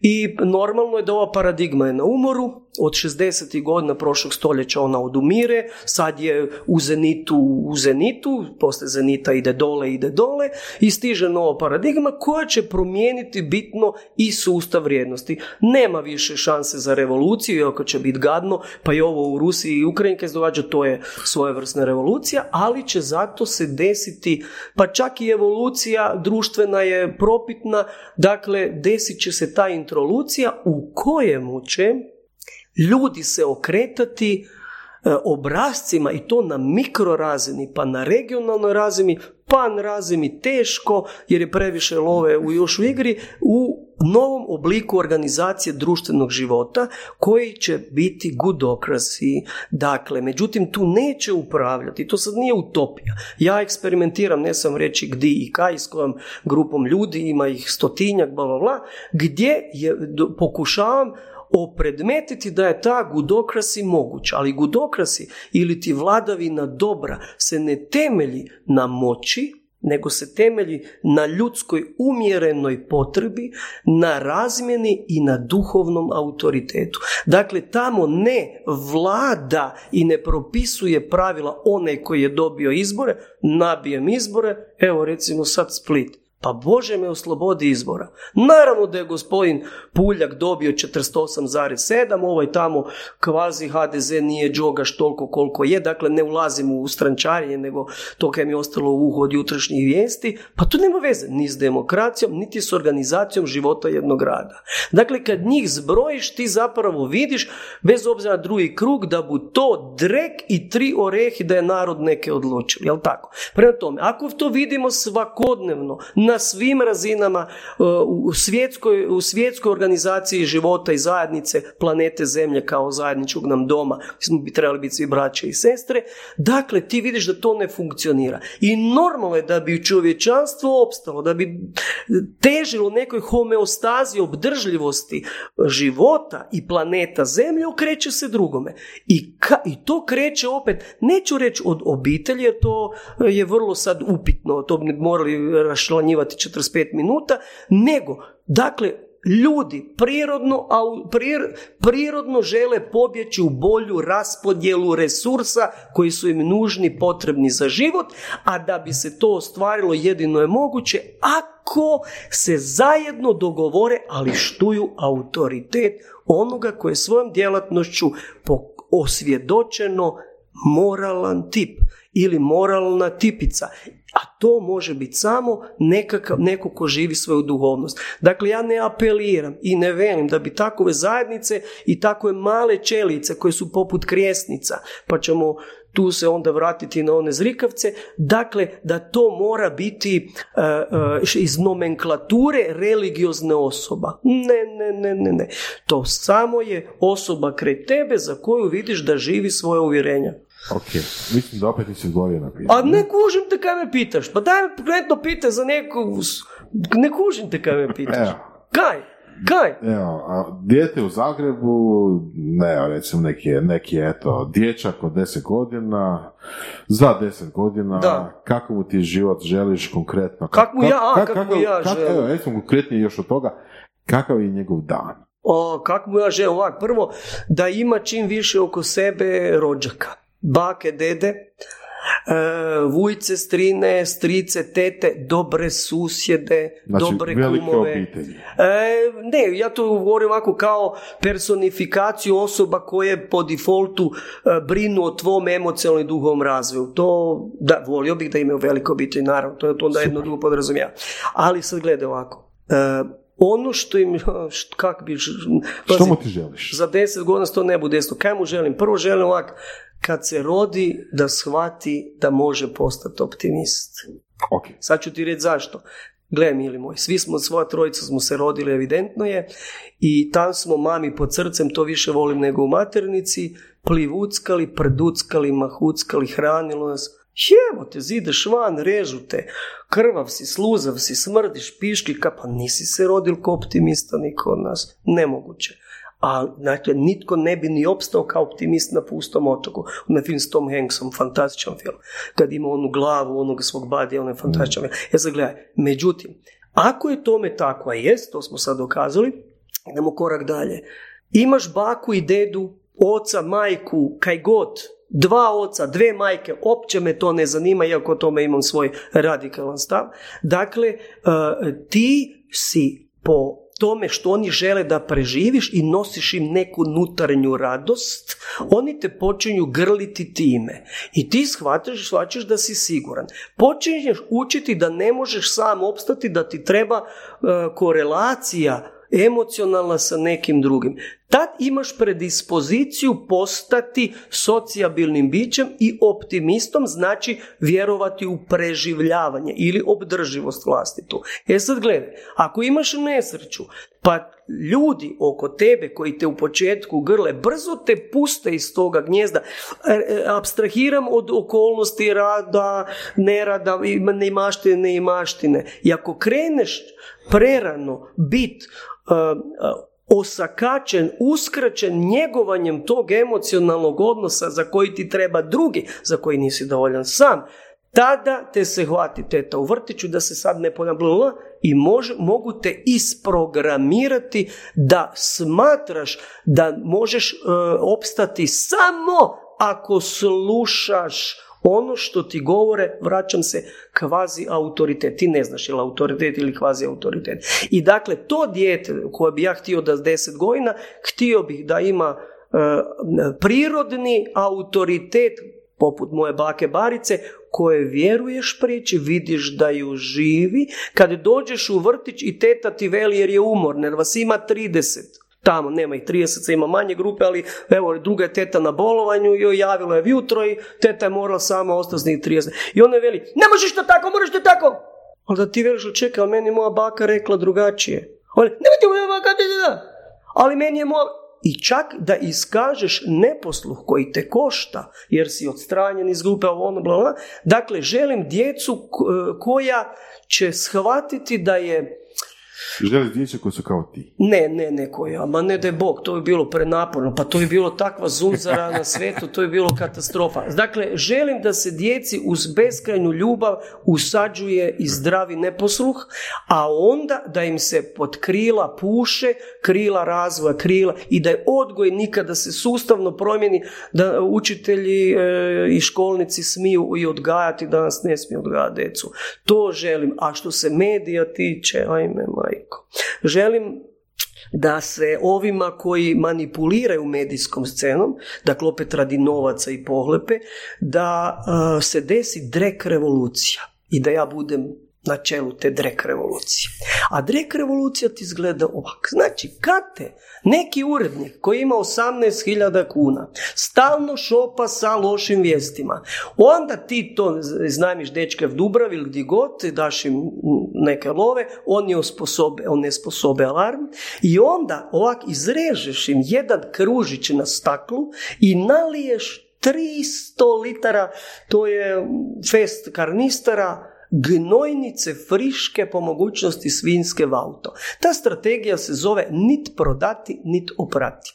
I da pokažeš kako on ognojuje medijski prostor i da je zaslužio za to. još je benignija metoda koju za političare predlažem, a to je gađati ih konjskim kuglicama i sve one kvazi autoritete koje nas truju, pa i naravno koje kakve urednike, a to je, jer prvo jaje, škoda ga je, šteta ga je, može daje tešku tjelesnu povredu, a kuglica dreka od konja tak se lepo odbije ako je masna i onda ti ostavi trag, pokažeš stav, dakle želim da e, trojke drek terorističke koje će iskazivati javno stavove, za to snositi konsekvence, plaćati 5000 kuna koliko to košta na sudu i ostalo, ali evo želim drek revoluciju, želim introluciju i djeca i tak e, slistiti ove s medijske scene koji to zaslužuju. Kako znaš da se drek od konja tako lepo odbija? Svaki dan, pa ja se zgađam s drek kuglicom, ti znaš kad se kuglice posuša, a pazi ovo, a pazi, ti znaš da je čaj od toga dobar, to sam sablazni, jedni bljuvali su, pazi ovo, pa moje dete, mi smo se zgađali s tim drek kuglicom, znaš kako to ide? Dre, konj jede samo travu, jel tak? I to finu travu, neće konj bilo kaj jesti. I to ti dehidrira. I ti kad razlomiš kuglicu, ona je suva lagana, ima možda pol grama. Ma niti toliko, ne znam to. I onda, to unutra samo travica. To kad bi dovoljno dugo držal v čaju i dodal cukora, bilo bi ti zdravi čaj, vjerujem. Ja sam to vindi vidio, ljudi normalno koriste, nije važno. E sad gledaj ovo. I sad ti tu kuglicu dehidriranu, tak, dojdeš i ovaj počne, mi ćemo, a ti uzmeš iz ovak, tu žepa te kuglice i počneš u rafalu, tr, tr, tr, tr, tr, i ne pobegneš, svoj stav si iskazao, niš mu nije se desilo, čak si je mogla skupiti doma skuha čaj. Dakle, znam, vjeruj mi, moje dete, ja smo se, to je bila društvena igra po ljeti, ili kuglicama ko će koga. da. Pa ne, pa to je, život. Reci jesi ti sretan čovjek? Apsolutno. Bez... Od 1 do 10? Znaš kaj? Tisuću, a? 12. 12, evo. Ali reći ću ti zašto. Gle, ja se stvarno budim svaki dan sretan. Sreća je nešto... Jel to znači da ponekad ideš ljud spavati? E, ne idem. Pa svaki onda kažeš budim se sretan. Pa zato što svaki novi dan, svaki novi početak, pa dobro, ja sam u stanju kontinuirane sreće, osim kad sanjam, jer kroz sanj valjda sprocesuiraš pa se probudim nekad u vrlo čudnom stanju, ali onda zapopevam se odmah sam sretan. Ali gledaj, taj moj optimizam, ja to zovem optimizmom, a optimizam za mene jest i to neka kovanica koju sam ja prisvojio, i usvojio jest optimizam je pokretačka snaga sadržana u svakom pozitivnom ishodu. Dakle, ja vjerujem konstantno i sekunde u sekundu u pozitivne ishode, ali to ne znači biti ludo sretan, ne rješavati probleme. To znači da sve možeš riješiti da završi pozitivno. I s te, tog stajališta, iz tog diskursa sam u, u, u stanju, sindromu, čemu god, stalne sreće, jer ne vidim razlog za nesreću. Naravno da nisam sretan kad vidim oko sebe puno, puno, puno toga da... ali to... koliko je ukupno bilo epizoda Turbolima Showa? Uf, ne sećam se, ali znam, uf, ne, išle od 90. do 2003. 20 hiljade dece je prošlo kroz sve to, ali koliko je bilo epizoda ubi me svake godine, jedno dvadesetak, mm-hmm. znači, kako ja znam, 13 puta 20, nisam dobar u računanju, nije puno. Dobro, mislim, jesi ikad bio ono, izrazito nezadovoljan nekom epizodom? Mm, pa gle, ne izrazito, ali sam, uf, pa, pazi, u poslu, mene su zvali prvi godina, nisam posao mali hićo, sam strašno, strašno, ovaj, pa, sramim se malo toga i kinio ljude jer sam htio da sve bude perfektno, kako je dogovoreno i zamišljeno i uvijek još malo iznad toga bolje. Znaš, onu foru, ja sam ti tip koji ne mrem držati ruke, on je stalno još, još, još, izaći iz zone komfora.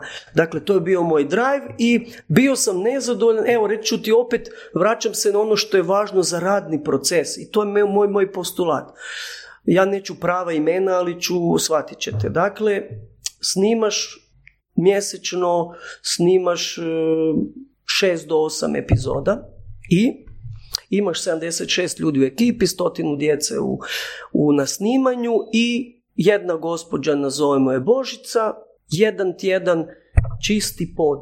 Čisti žena pod i komunicira s djecom. A, otkud ste vi?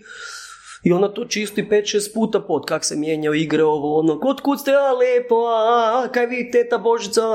A drugi tjedan radi teta Jadranka koja ni ne pogleda tu djecu, zbrlja, ode, efikasne, savršene, tri minute ode, blista, sve. Uvijek kad je prva gospođa Božica emisija bila bolja nego kad je bila gospođa Jadranka. Znači do te mjere, znači da apsolutno sve bude perfektno. Sad gledaj, ne, znaš nekad ću reći, gledaj, ono... gospođa Jadranka nije unijela svoj dio pozitive u emisiju i to se vidlo. Da gospođa Božica jest. Dakle, suma sumarum, u bilo kojem radnom procesu efikasnost i uspješnost, pa hoćeš i dobrobit, mjeri se s brojem pridruženih zdravih energija svih u procesu toga Ok, dobro. Znači ti kao pozitivac, kao ekstremni optimist, da. pokušavaš promijeniti ponašanje Božice ili Dragice? E, ne, ne pokušavaš. Zašto, evo, zašto ne? Sad ću ti reći. Zašto sad ću, ne? Sad ću, znači, dok, kad, uz, kad ustanovim da je to pattern, da je to matrica. Onda vjerujem, gospođa Jadranka, pa kaj imate vi neke protiv ne, nas? Ali čekaj, mislim, ne, ne, govorim to sad, ne govorim to s neke kritičke ono, pozicije, nego biti, to sam primijetio da je problem kod mene. Znači, problem kod mene je da ja dugo, dugo nešto ne komuniciram, i onda ti u biti ono, sve se događa ono ko kapljica, kapljica, kapljica, ono, a mogu, a, si, pa obrisat, mogu si obrisat kapljicu, dobro. ali onda to postane krigla.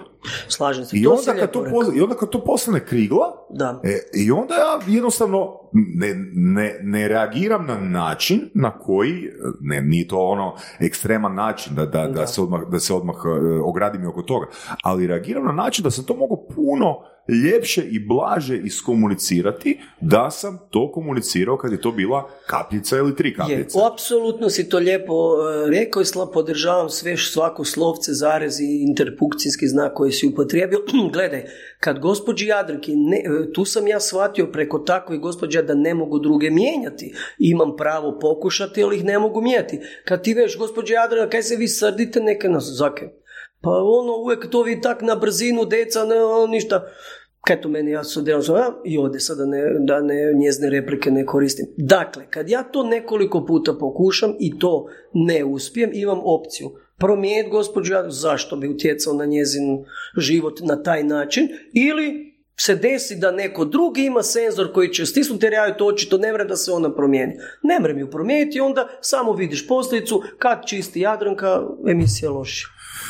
Kužim, da. no Uh, Siniša, ako da. idemo stvarno u, u esenciju, da. koji je posao uh, Dragice i Jadranke ili Barice? Kaj misliš, kaj, ko, Mislim, znači, neku... ja, ja, ja, ja razumijem, da. znači da e, mi svi sa našom mimikom lica i gestikulacijom doprinosimo, e, doprinosimo stanju određene prostorije, određenog okvira. Dobro. No, uh, ova prva mm Znači, koja je dobar Božica, primjer. Da. Božica. Da. Znači, ona je dala taj over delivery. Apsolutno. Znači, ona je dala ono, dodatak na svoj rad. Apsolutno. A ova? Ni. Nije dala dodatak, na, ali, ali je dala rad dala je rad, je u pravu ali kaj sad, ako govorimo o ekonomskim kategorijama, onda bi to značilo... Ali čekaj, samo malo, mislim, gle, ono ja hoću reći, da. znači naravno da je meni draže da, da ako mi se um, osoba u pošti nasmije do, da. i kad pozdravi me sa dobar dan, da. ali ok, ono, poštujem i to da ne mogu ljudi cijelo vrijeme biti u nekom dobrom pa stanju. Sigurno, slažem se, apsolutno. I ne znam što se dogodilo tri minute prije. Da. I ako, a, a, govoriti stvarno situaciju koja mi se dogodila prekjučer, Dobro. to jest jučer, na, nije Dobro. bitno, di zapravo ono se dogodila neka, ajmo reći, mini svađica u, u, u pošti. Dobro ali ja ne nosim to sa sobom, znaš, jer velim, jer što mene interesira? Da. Mene interesira da li je moj paket preuzeti, da li će biti, eh, da li će biti isporučen.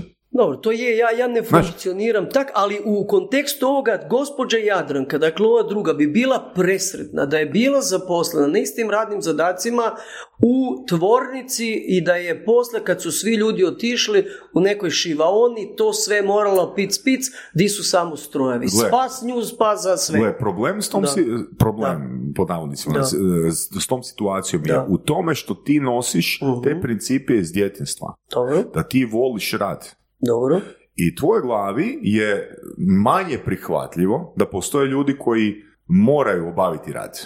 Pa dobro, gdje sad to ne znam, ali, ali hoću ti reći, ako ja imam osvjedočeno i vidim da se ponavlja godinu dana, dakle ja ti samo govorim da je to mene poučilo da je zbir Uh, kad je pozitivnija energija svakog uključenog u radni proces, da to doprinosi finalnom proizvodu boljem. To što ti kažeš, ja, ja čak ne vjerujem uh, u ovu tvoju teoriju, ti kažeš tebi je samo važno da paket bude isporučen. Zato što to nije samo stvar homo tehnikusa, nego to vuče. Dakle, uzmimo onu kinesku da uh, svaka reakcija ima 64 E, do reakcije ili okolo reakcije. Dobro, Siniša, mislim, tome, e, kome da. su te emisije bile lošije?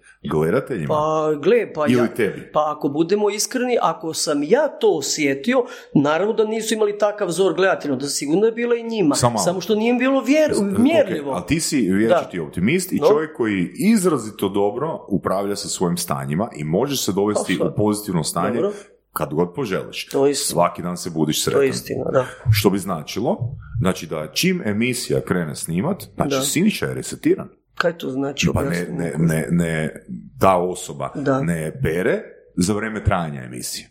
Da, ali je u apsolutno uključen. Gledaj, nakon što ona ode, ta dječica, a dakle su na tribini i stvorila se socijalna atmosfera koja se odmah prenese na snimajuće sljedeće kadre. Stvorila se da. možda tebi, jer ta djeca nisu bila na prethodnoj emisiji. Znači, djeca se rotiraju. E pa u tom je stvar što možeš mjeriti kad je gospođa Božica, kad je... Ne, a mijenjaju se djeca. Dakle, nije stvar pojedine grupe, nego je stvar kontinuiteta i matrice. E, vidiš, i tu je caka Dobro, koji je, koji je objektivni, e, koja je, ono, jel postoji neka evaluacija? Da li su te emisije gdje je, ne znam, čistila jedna, čistila druga, ona imala veću gledanost, manju gledanost? Pa dobro, sad... E, znači, mislim, to, koji su to, kriteriji na temelju... Jel, jel, si dobio direktan, jel si dobio direktan feedback, ono, ne znam, Siniša, pa, nisi mi baš bio svoj u svakoj drugoj emisiji? Čuj, ne, nego, nego gledaj, e, budući da se emisije snimaju i emitiraju. Ja sam Kosova u početku gledali kad su bile Jadranka i Božica, da vidim kaj štima, pa sam si onda radio bilješke lala. Dakle, moglo se evaluirati. Nije se moglo sad po gledanosti, jer nije bilo takvih načina mjerenja gledanosti u šera, samo je bilo ali vrlo, vrlo, dakle, ja bih ostao na principu.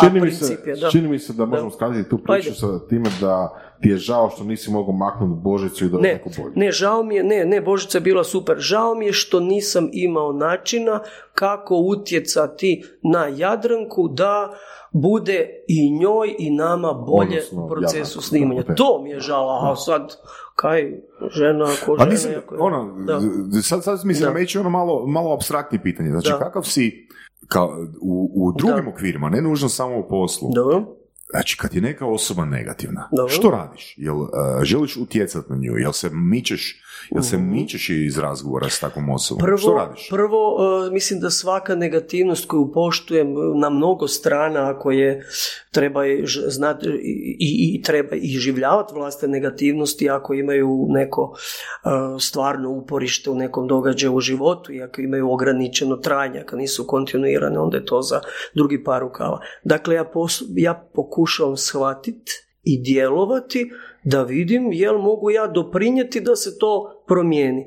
Ako nakon opetovanog ne, onda se mičem. Jer očito da možda mogu napraviti kontraefekt. Dakle, to ti je isto ko da, ne znam, e, e, e, ti ideš nekome tiskati bolno mjesto, misleći ili lupat ga po koljenu da ga prestane boli trame. Dakle, tu sam ja, kako bih ti rekao, umjereno umjereni pokušavatelj promjene da i pokuša shvaćanja zašto je to tako, ne bih li mogao doprinijeti promjeni, ukazati na bolje, a ako ne ide, onda se makne, pa onda možda činim štetu.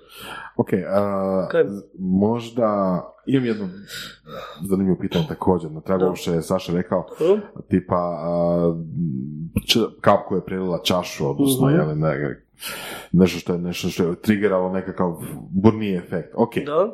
Da li si ti osoba koja će na nešto kad vidi nekakvu negativnu stvar odmah reći da. negativno po tom posve subjektivnom razmišljanju da. da li ćeš odmah reagirati i komunicirati to da ti se ne sviđa i da treba drugačije i tako dalje ili imaš neki buffer, neki, neki, neko vrijeme koje ćeš pustiti da to traje i traje i traje. Kako bi se opisao? Ako sam u radnom okruženju i sa bliskim osobama, odmah, ali to nije kritika, kritikom, nego pitanjem. Ja iskazujem izrazito nerazumijevanje i tražim objašnjenje. To znači, ono kaj ti daj mi objasni da te kužim.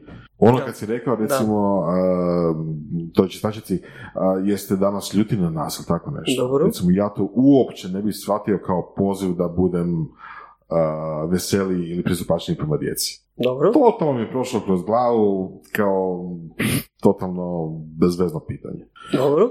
Jela, ok. kaj sad ne kužim. Da li onda tvoje reakcija tipa, ok, izravna, ili ćeš ono kroz filozofiranje, kroz priču pa pokušati doći do rješenja Ne, pa to visi, gle, pa to visi o osobi prije svega, naravno, ne samo osobi koja je ispred tebe, nego kakvom si ti trenutno stanju, ali opet na razini principa, ja to, to ono, potpisujem u 99% slučajeva, u takvim situacijama pokušam doći do odgovora Zašto je to tako od strane osobe? Nekaj si ja mislim.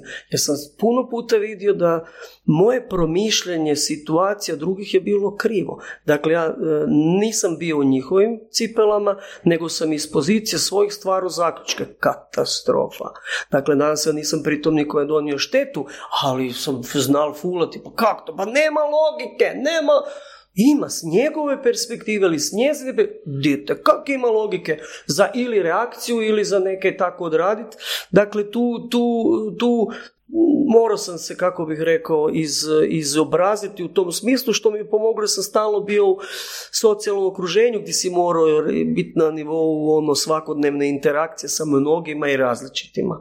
Ali inače uvijek, kako me pitaš, uvijek, kaj ti, objasni mi, kad mi netko suvislo objasni, suvislo meni, ne, to ne znači da meni povolji, nego da ja razumijem i ako mi je razumljivo, onda prema tome stvaram svoju reakciju. I opet se vraćamo na Sašino, da, ili... Siniša, je li postojala jedna emisija od tih 13 godina mhm. Koja nije izašla van? jer nisi, na primjer, ne. netko s nečim nije bio zadovoljan. Ili recimo da si ti nezadovoljan sam Ne, nije mogla, ne, prvo to nije bilo moguće mhm. sustavno tad, zato kaj to je sad duga priča. Mislim, da. U biti ono što te hoću pitati, da, da li si ti takav, ono, ne znam, perfekcionist ili ono, kontrol, freak, da, da, da, sve u predranjama mora mm biti 1A, da bi se osigurao ono da će ishod biti da, za ovak, minus pet. Ovak, tu je, tu je e, e, e, evoluirao sam. Naime, prvo sam bil control freak šestoki. Ono što je moj hendikep i dar jest što i unaprijed sve vidim u slikama. Dakle, ja se rijetko lačam bilo kojeg posla ako ne vidim to u slikama kako treba biti, kako treba izgledati i ne osjetim atmosferu kako do toga doći. Govorimo o atmosferi. I vidiš, onda sam prvi godina bio totalni control freak, jer iz e, ruku na srce, tu ja sad sebi dam olakotnu okolnost, teško je bilo jednu takvu novu formu predočiti nekome. E onda, kad sam shvatio da to ne rodi najboljim plodom, da imam nezadovoljnike u ekipi, uglavnom kreativce, kojima nisam dopustio da oni pa makar i fulavajući e, dođu do nekog drugog ishoda kreativno, onda sam od toga povukal si i rekao, deca, ovo nam je okvir, to moramo dobiti, svako neko puni svoje. I tu je kontrol frikovstvo popustilo. Ali nije nestalo. E, ma čak u pojedinim segmentima jest, međutim smo našli formu, jer smo se puno družili izvan posla, kako kreativne energije užnirati. Jer ono što je razlikovalo tu emisiju od e, drugih emisija je što su bili zaista e, i imali prostor kreativci na svoj način napraviš scenografiju, na svoj način napraviš kostime, na svoj način e, napravimo igre. Tu se onda, znaš, kroz, kroz e, to se transferiralo kroz a, znači, kreativnu energiju. Kak ja, to, kak ja to doživljavam? Da. recimo sad kad se prisjetim, da. prisjetim 90. godina. Znači ti si doživljen kao netko koji je izrazito kreativan i spontan. Pa to, pa... Da li je ta spontanost isto bila dio scenarija? Pa gle, ne, ne mreš spontanost. Sad ću Mislim, ja morati... Spontanost iz mog kuta gledanja sad, kao djeteta. Ovako, e sad gledaj, sad ajmo srušiti sve mitove. Gledaj, ja se nikad nisam dao zaposliti na HTV-u. Razlozi su bili iz toga što kad sam to kretao, dobio sam šansu, Miroslav Lilić je skužio da ga blefiram da nemam lovu za napraviti tu emisiju, suma sumarum, ja nikad nisam bio formalno u sustavu HTV-a, emisija se snimala onda kad sam ja 90% love osigurao. Dakle, ja sam bio formalni producent koji je, eh, i zato na to sam jako ponosan i zato mi je ovaj, s koje kakvi se ljudi producentima nazivaju. Producent je proizvođač je onaj koji zamisli, nađe lovu za realizaciju i to realizira. Manje ili više uspješno. Dakle, iz te pozicije, sad ću vraćam se na spontanost, ako moraš devet mjeseci tražiti lovu, zadnjih pet godina je to koštalo četiri milje kuna. Dakle, cvrk dok se nije otelio, poderio, poderao tabane, grlo, nije bilo interneta baš to tak, pa smo sve nešto, radio, demonstracije, igara, prezentacija, ono, nađeš lovu, kreneš u snimanje ja, i još sam tad rješavao produkcijske stvari u hodu, do samog snimanja i na samom snimanju. Konkretno, ako si u studiju Jadran filma, tamo imaš određene uh, otegotne i olakotne okolnosti ako si u balonu tu na, i onda sve to rješavaš dakle meni je snimanje bila čista spontana igra Zvonimir Balo, koji je kojeg iznimno poštojem, on mi je recimo autoritet u književnosti, on je meni rekao, ja sam primijetio da vi jedini ne predajete scenarije. Koji? Kurčev scenarij kad ga nemam vremena napisati i kad sam napisao nije nikad tak bilo. Pa ne ja sam sebe interpretirati. Dakle, tu ja mislim da je moj talent dara ponekad i teret što osjećam energije drugih ljudi. To znači kad mi dođu deca iz Duge Rese, deca iz Čeminca ili deca iz uh, Žnjana, to su sasvim treća deca. Prema toj grupi ja prilagodim energiju. Priprema jest da ja znam da oni dolaze žnja i da vežbam dva dana istrijanski, jer ih hoću uspostaviti bliski odnos. Da nisam ja sad njima tam neki kaj bom ja njima, nego a biš sa mnom išao i odmah, žene i, i, i šoldi su vajkava mode, odmah živnu učitelji, deca vele oho, otople. Dakle, dobra priprema, ali maksimalna spontanost, odnosno ja to zovem otvaranje pipe. I to mislim da sam tu vrlo, vrlo ovaj darovit čovjek, a to je otprem pipu. Evo, primjer, ajmo to odmah demonstrirati. Reci Saša bilo koju riječ u hrvatskom jeziku. Bilo koju riječ. Bilo koju baš hrvatsku izvornu riječ? Ma ne može izvornu, koju god, reci ko ti prvo padne na pamet. Evo, figura. Figura, evo ovako. Ja sad otprem pipu i velim ovako. Došel sam naglo, kavu niz dobil, već prvim pitanjem led sam probil, kaj si rekao koju riječ? Figura. E da. I onda sam skužil da me ova atmosfera fura, da će tu biti riječ otvornih figura i sad ja tak mogu sa opuštenjem sratu stihovima do preksutra. Kakva je to može biti vještina da to čovjek može naučiti? Ne Znači to imaš dar. Ja svaki dan napišem nekoliko pjesama, ali ih ne zapisujem, nego u, mislima, kako god hoćeš u duhu, na neke riječi, kad čujem strava, sam Dakle, to je dar koji je još postao onda usvješteni dar, koji je bio nužnost, jer kad ti mala Marica, za koju si nisi mogao pripremiti, veli da je ona, ne znam, Biškupić, a pjeva, onda ti već Turopolski, tić Biškupić, sad bu. To ti je tako. Dakle, ti si zapravo... Da. Um, usustavio spontanost. Apsolutno, da. I tak živim, po spontanosti i znakovima. Ja ti na pamet do pameti ne držim. Svijet je pametan, mi smo svi vriti, u kaosu, umiranjima, ratovima, zlostavljanjima, neprilagođenostima planetu. Dakle, pamet nije nešto što bi čovjeku trebalo biti vodič. Pamet bi trebalo biti samo ona štakica ako si uganuo nogu, da se osloniš na pamet kad ti treba kao potporan. Ono što ja smatram, i to je ovo ide na ono pitanje profesorovo, a to znači kad, e, kako će biti djeca, dakle, paralelno sa tom paradigmom se stvara veći bazen povjerenja prema intuiciji, a to se bazira na spontanosti.